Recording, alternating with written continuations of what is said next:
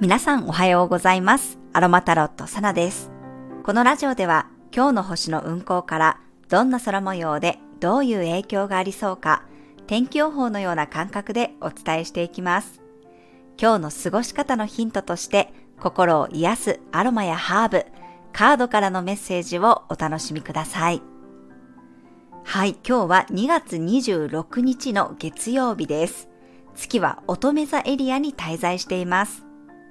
今日が乙女座の月のラストで夕方の4時37分頃に月のボイドタイムとなり夜11時31分に月は天秤座エリアへと移動していきます。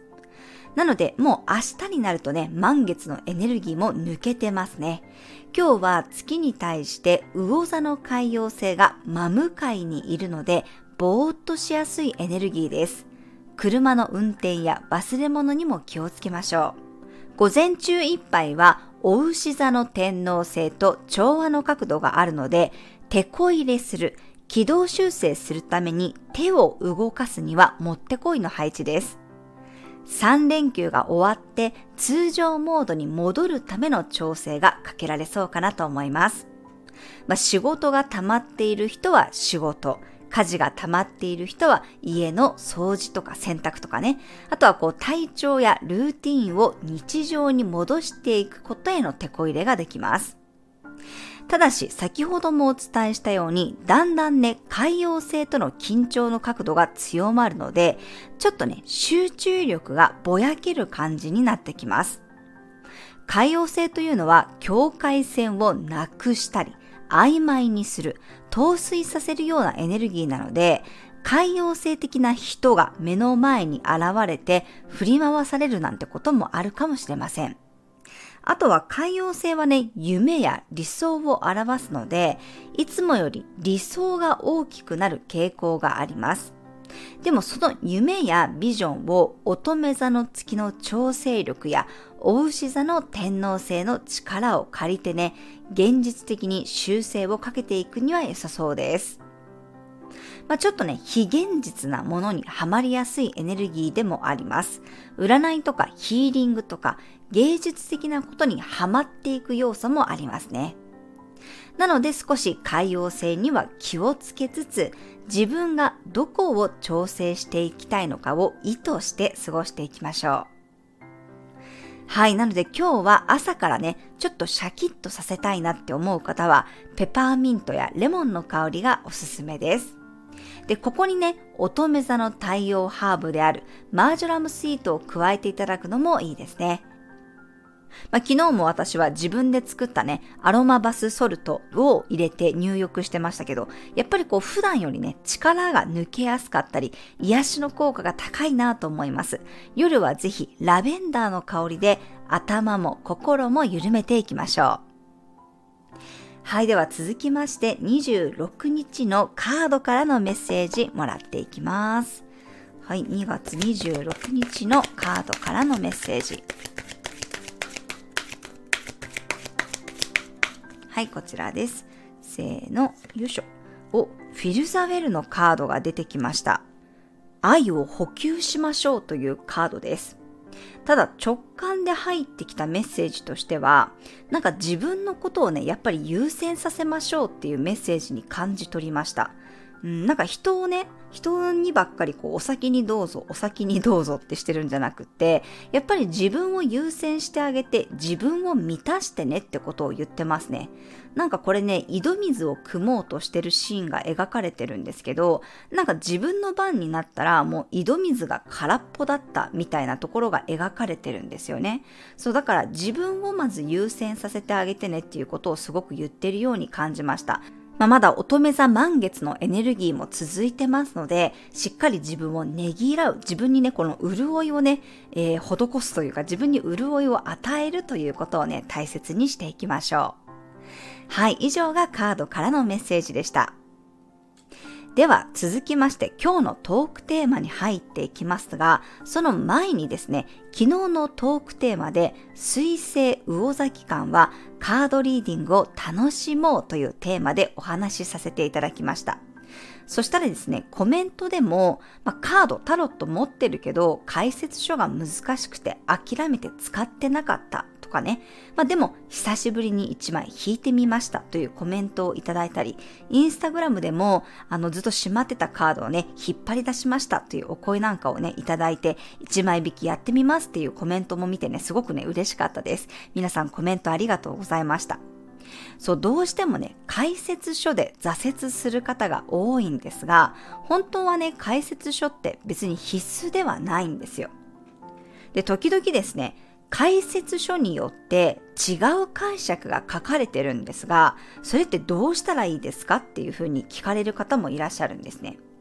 これ、解説書に書かれていることも、タロットのね、テーマを大前提としながら、まあ、著者の方ですよね、タロットリーダーさんが自分で感じていることを書いているので、違って当たり前なんですね。本を書いている方が、参考書を作っている方が、皆さんにも理解しやすいように、いろんなこう、キーワードをね、並べているだけなんです。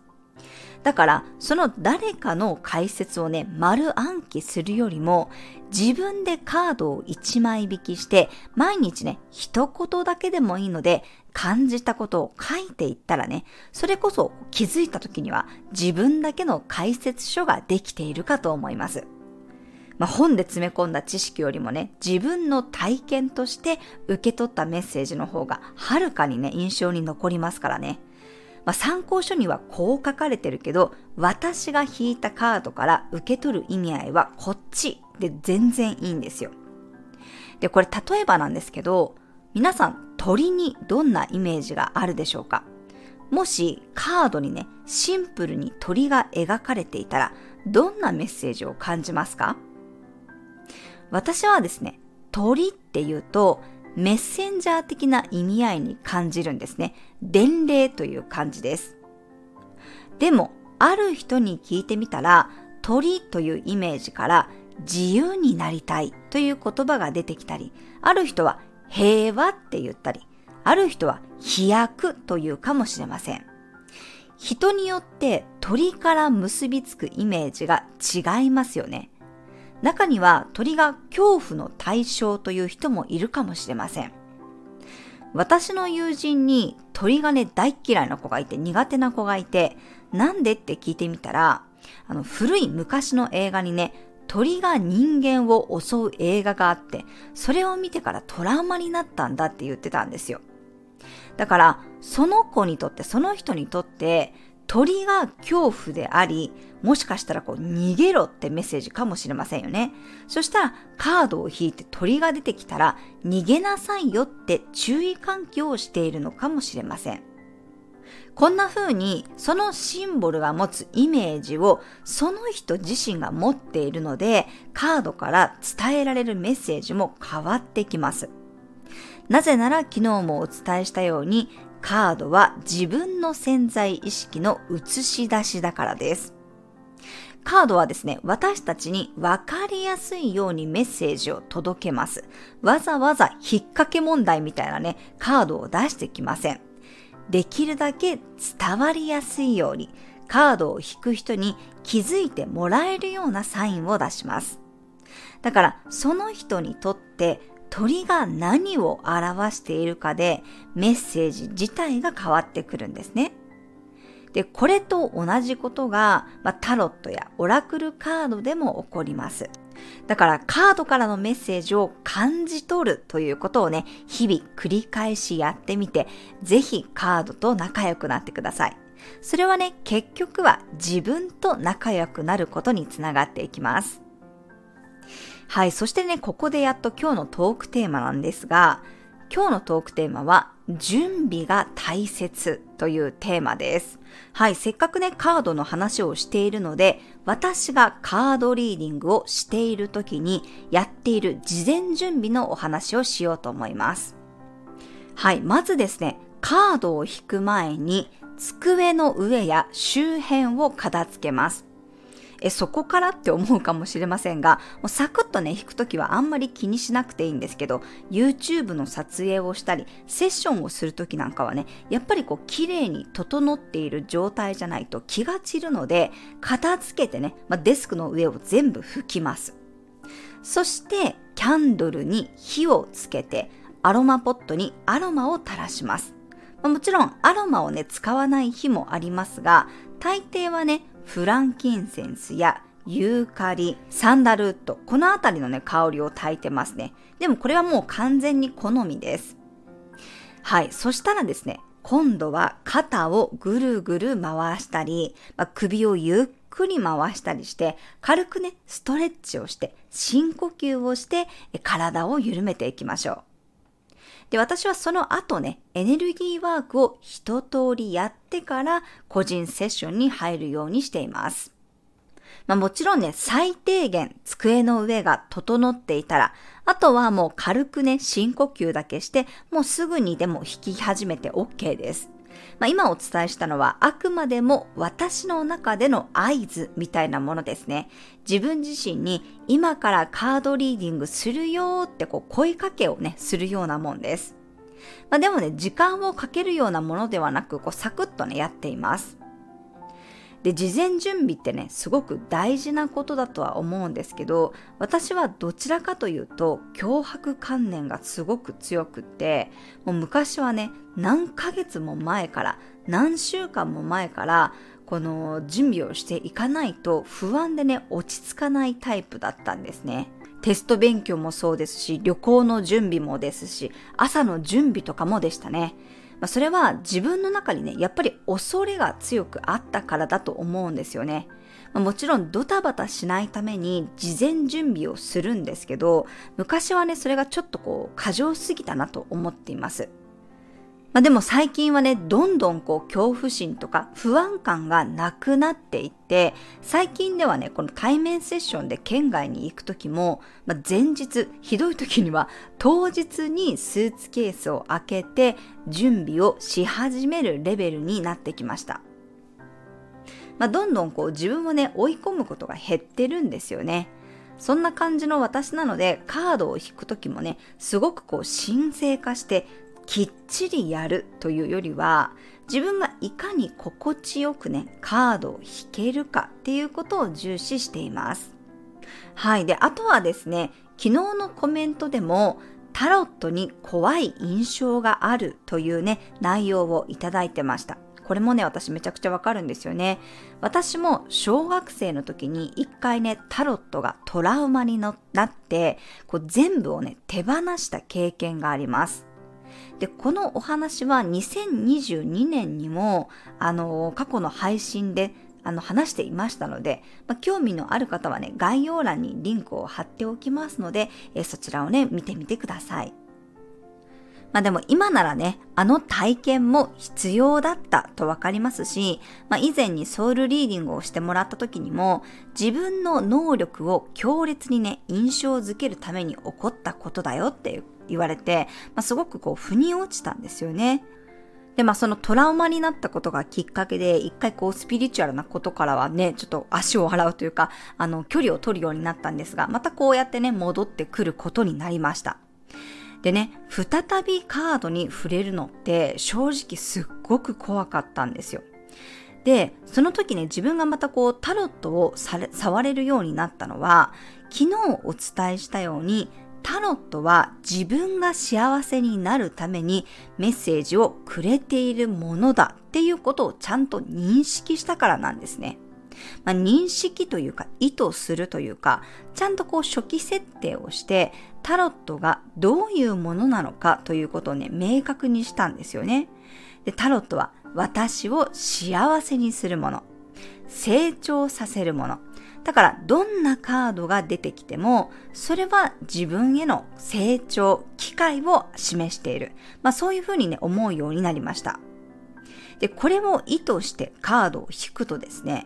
たとえ一般的に良くないとされている、まあ死神のカードとか、悪魔のカードとか、まあ、ソードの3のカードとかが出てきても、ベースにあるのはね、自分への愛情だって分かっているからこそ、まあ、カードへの怖さっていうものがなくなってきたのかなって思いますね。まあ、こういう意図設定をすることも事前準備の一つだと思います。皆さんもね、カードをお持ちの方は、ぜひ事前準備の一つとして、カードが自分にとってどんなメッセージをくれる存在なのかを確認してみてください。では最後に12星座別の運勢をお伝えしていきます。お羊座さん、調整が効く日、面倒ごとを一気に片付けられそうです。お牛座さん、ワクワクすることが見つかりそうな日、愛情や創造性が発揮されるでしょう。双子座さん、自分の居場所を大切にしたい日、守ったり守ってもらえることがあるかもしれません。蟹座さん、スピード感のある日、テンポよく物事を進めていけそうです。獅子座さん、力試しができそうな日、自分のスキルや能力を再確認できるでしょう。乙女座さん、月が乙女座に入ってスポットライトが当たります。自分に主導権があります。厳しさはどんどん手放していきましょう。天秤座さん、心の大掃除ができそうな日。引っかかってきた小さな感情も今のうちに出して楽にしてあげるといいでしょう。サソリ座さん、人からのサポートが入りやすい日、少し先の未来を自分の中でイメージすることができそうです。伊手座さん、達成感や満足感が得られやすい日、自分の中でのゴール設定や意図設定ができていれば、その後に続く人たちが大勢いるでしょう。ヤギ座さん、楽観的にチャレンジできる日、未知のジャンルにも挑戦してみるのもいいでしょう。水亀座さん、洞察力が鋭くなる日。周りをじっくり観察することで大切なメッセージに気がつけそうです。魚座さん、周りの人との交渉が増える日。交渉ごとも積極的にしていきましょう。はい、以上が12星座別のメッセージとなります。それでは皆さん素敵な一日をお過ごしください。お出かけの方は気をつけていってらっしゃい。